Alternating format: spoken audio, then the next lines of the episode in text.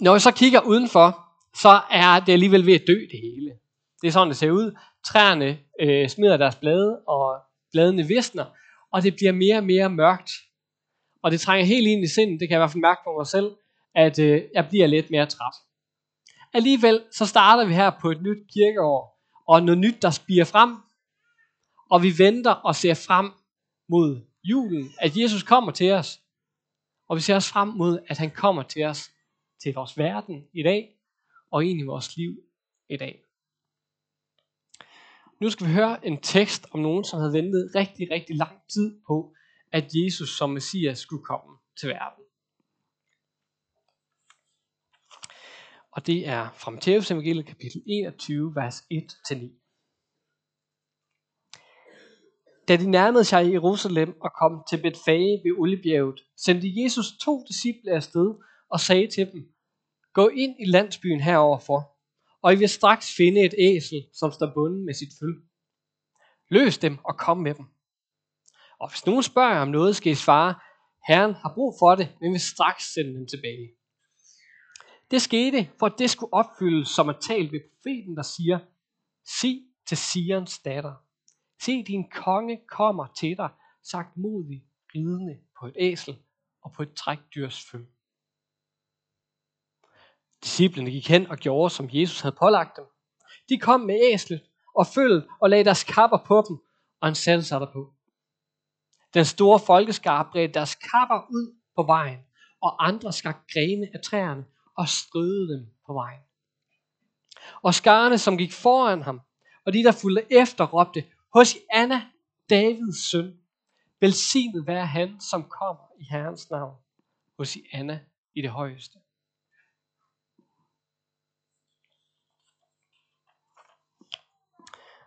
På Jesu tid var der mange forskellige forventninger til, at Gud han ville sende sin gode og retfærdige konge. Man forventede, at der skulle komme en, der ville lede dem, hjælpe dem, redde dem ud af mørket, ud af fangenskab, som de var i, i, i den tid. Mange forskellige forventninger. Det var for eksempel øh, øh, nogle forventninger, som havde baggrund i det gamle testamente om, at der skulle komme en messias, en messias konge. Og Matthæus, som vi har læst, øh, skriver det her i dag, han citerer to steder øh, fra det gamle testamente. Og det er det, man kalder et blandingscitat, fordi man, øh, Matthæus han vil så gerne have så mange ting med fra det gamle testamente for at vise, det her, som der er øh, profeteret om, det kommer til at ske nu i dag. Så han fyldte virkelig ind med citater i hele hans skrift, også i det her sted. Så der er ligesom to citater på, et meget, øh, på, på meget få vers.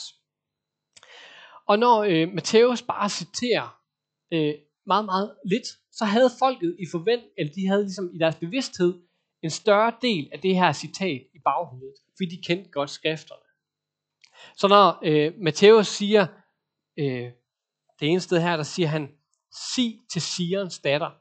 Det er fra Isaias bog, kapitel 62, så vidste folket godt, der er så mere til det end det her.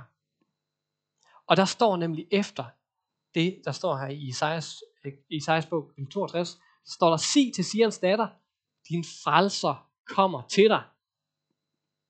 Det hører folket med, når Matthæus siger, sig til Sions datter. Altså sig til Jerusalems indbyggere, sig til jøderne, sig til israelitterne, at din frelser kommer til dig. Det vil Matthæus have os til at vide. Det er frelseren, der kommer.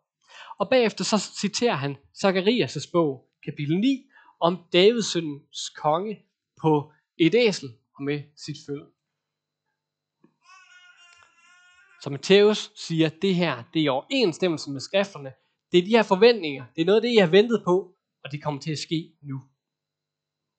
Men billedet flimrer alligevel lidt. Fordi på den ene side så anerkender folket, at Jesus er kongen. De råber, Hosianna, Davids søn. De lægger afskårende blade ud. De lægger deres kapper ned. De ærer ham som deres konge. På den anden side, så kommer han ikke helt sådan, som man måske lige havde håbet, en konge ville komme på. Det svarer lidt til, at dronning Margrethe kommer kørende ind på en trehjulet scooter, eller en kronprins Frederik, der kommer i et, et på en elcykel.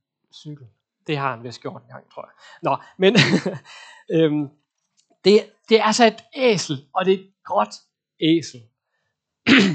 det er ikke noget fornemt dyr.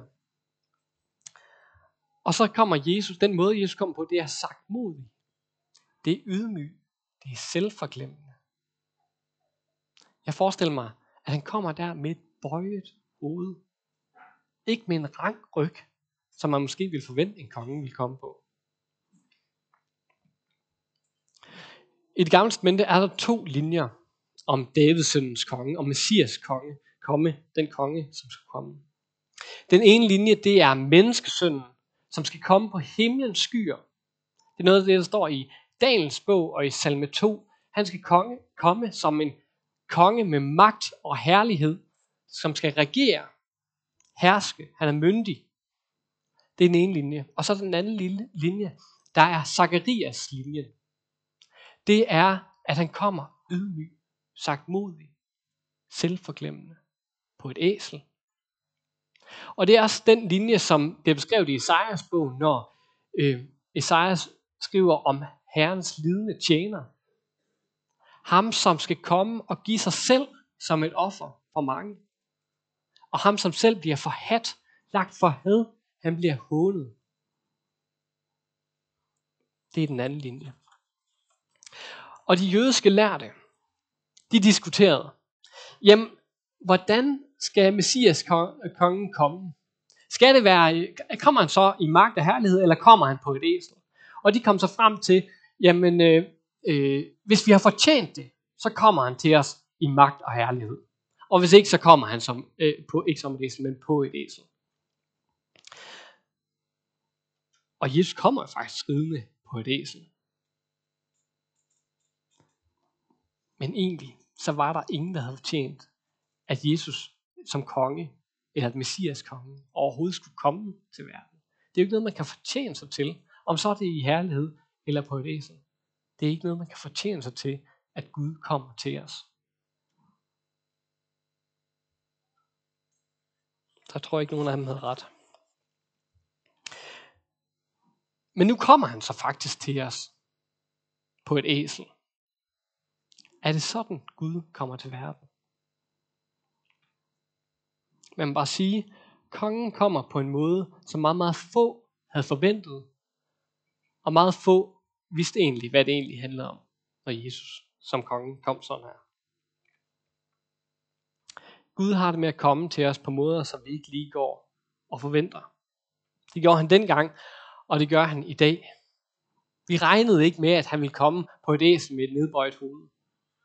Vi regnede heller ikke med, at Guds søn, kongernes konge, herrenes herre, skulle fødes af en jomfru julenat i en beskidt stald.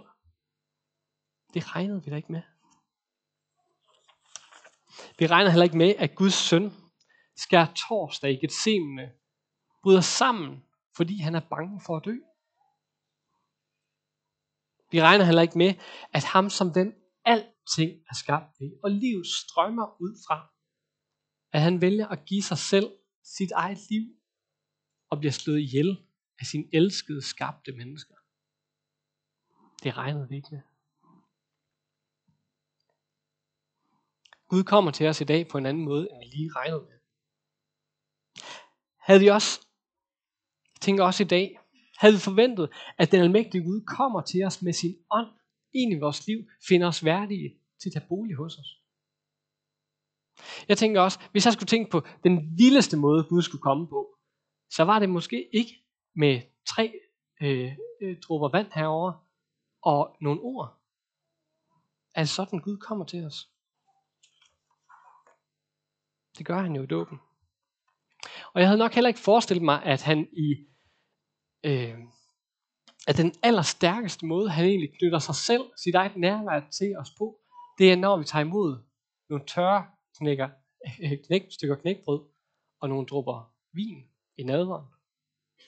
Der er knyttet store løfter til hans nærvær der. Er det den måde, han kommer til os på? For nogle år siden, eller ikke for nogle år siden, for nogle måneder siden, det er meget øh, kort tid siden, der mødte jeg Julie fra Immekirken i Stavanger. Vi var på en studierejse derop, Og øh, hun havde i, der kommer et billede af hende her, tror jeg. Hun havde flere år beskæftiget sig med, øh, med sådan noget med sten, der havde nogle bestemte egenskaber, og hun søgte meget den åndelige og, og okulte verden. Øh, ikke fordi hun søgte mørket som sådan, men hun søgte den åndelige verden. Øhm, og på et tidspunkt, så var hun så taget til Sydamerika, og var der en stykke tid, og søgte nogle af de her øh, åndelige konferencer, hvor de mediterede, og, og, og lyttede til, til noget af det åndelige, de åndelige indtryk, som de fik. Og på den her konference, så dykkede de, dykkede de også ned i Johannes åbenbaring, fordi når man er åndelig søgende, så er det lige meget om det er Bibelen, eller om det er et eller andet, så tager man bare lidt af hvert. Og øh, hun hørte lidt fra Johannes åbenbaring, og så var der også en munk, som faktisk gav hende en bibel. Og da hun så kom, øh, kom hjem til sin egen lejlighed, så begyndte hun at læse lidt i den her bibel. Og hun kan ikke rigtig sige, hvordan det skete, men øh, der, da hun havde læst et stykke, så skriver hun selv på et stykke papir, Jesus, jeg vil åbne mit hjerte for dig. Og så et par dage senere, mens hun er der i lejligheden, så ser hun et tændrende klart, helt rent, skinnende lys foran sig. Og hun siger, det er Jesus, der kom til mig der. Og der var ikke noget mørke i ham. Han er bare der lys. Hvornår man? Så det var sådan, hun sagde. Han er kun lys, ren og skær lys. Der er kun kærlighed, ren kærlighed der hos ham. Og det Jesus sagde til hende, det var, du skal forlade det her åndelige mørke. Og du skal søge mig. Find fred, frihed og tilgivelse hos mig. Og det blev begyndelsen på Julies vandring ind i et liv med Gud og et kristent fællesskab, som hun blev en del af der i Stavanger. Pointen er, Julie havde slet ikke regnet med, at hun ville møde Gud der. Hun vidste slet ikke, hvem Gud var. Men han møder hende alligevel, og han begynder at åbne hendes hjerte og viser sig for hende. Hun havde ikke regnet med det, men han kom alligevel til hende. Der var engang en øh, præst, som fortalte, at øh, han havde læst noget af Jesus lidelses, lidelsesberetning. Øh, altså noget af det, der sker i påsken, at Jesus dør øh, på et kors der. Og at han skulle skrive prædikner til hele påsken.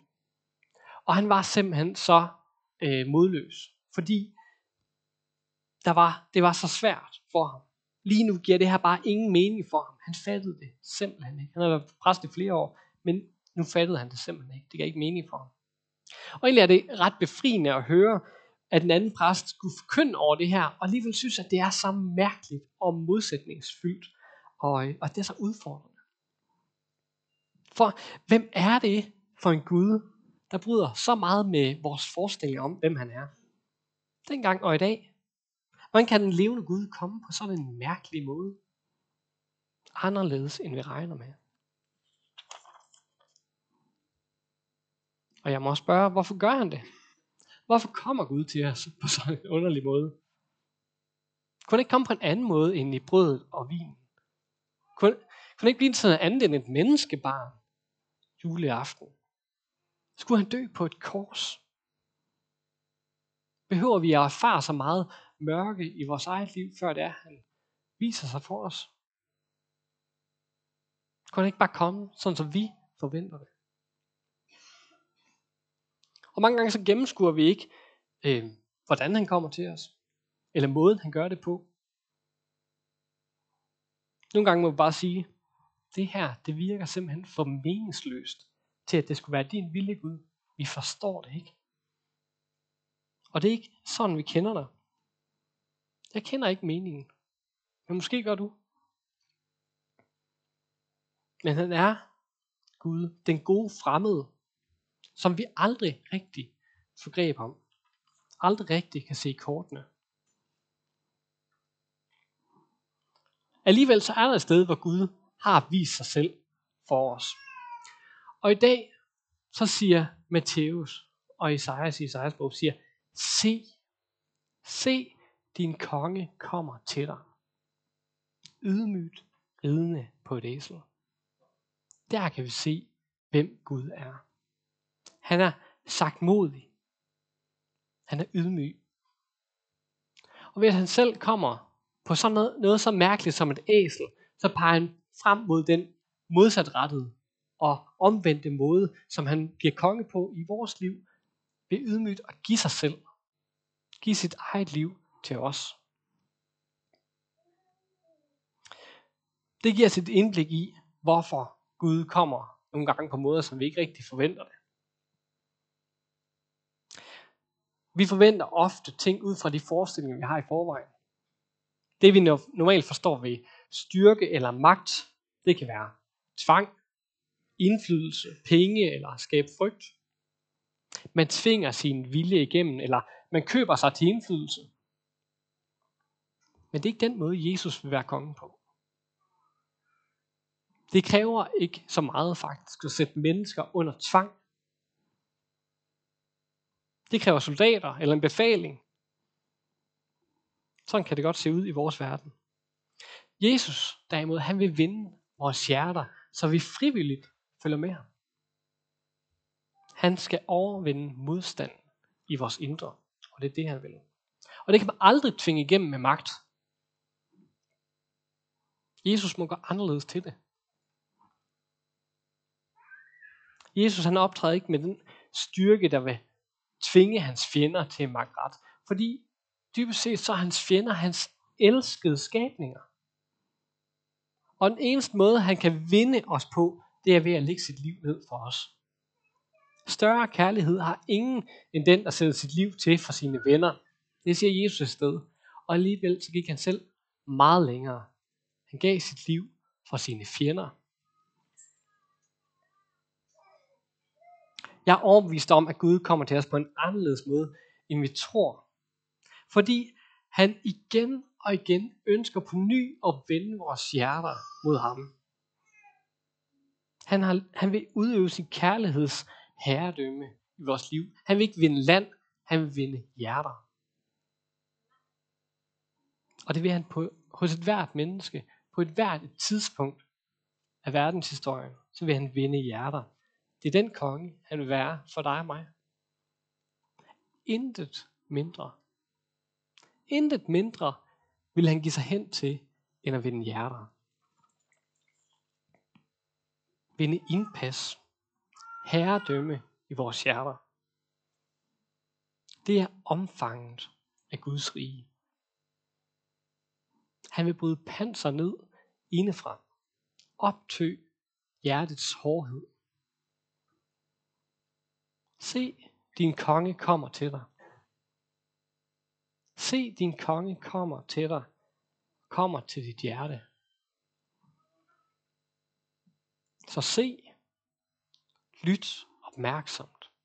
Sæt pause. Stop op. Bliv stille. Se, din konge kommer til dig.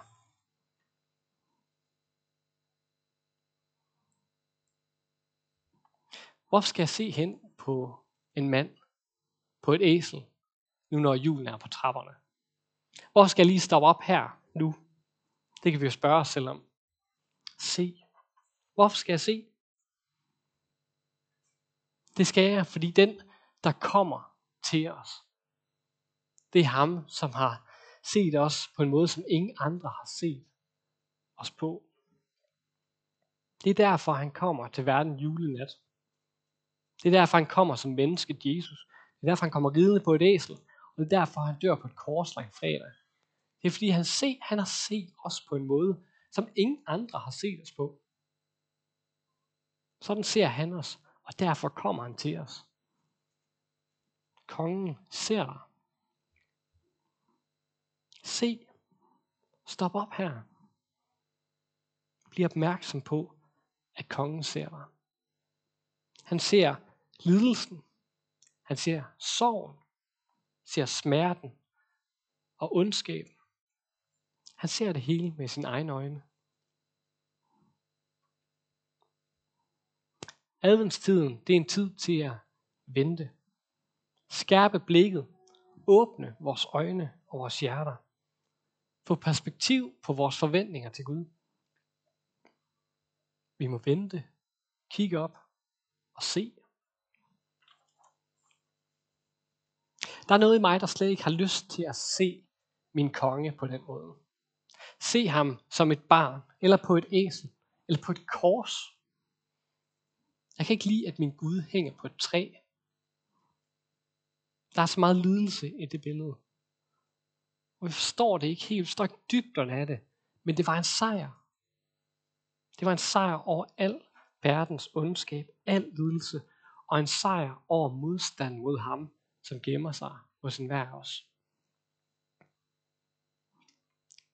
Kongen kommer ikke til os på vores præmisser, men han kommer for at vinde vores hjerter. Han ser det onde i øjnene, ser mørke, ser mørket, ser lidelsen og han sejrer. Gud har det med at komme til os på en måde, som vi ikke rigtig forstår eller forventer. Men se godt efter. Stands op. Se, at din konge kommer til dig i dag.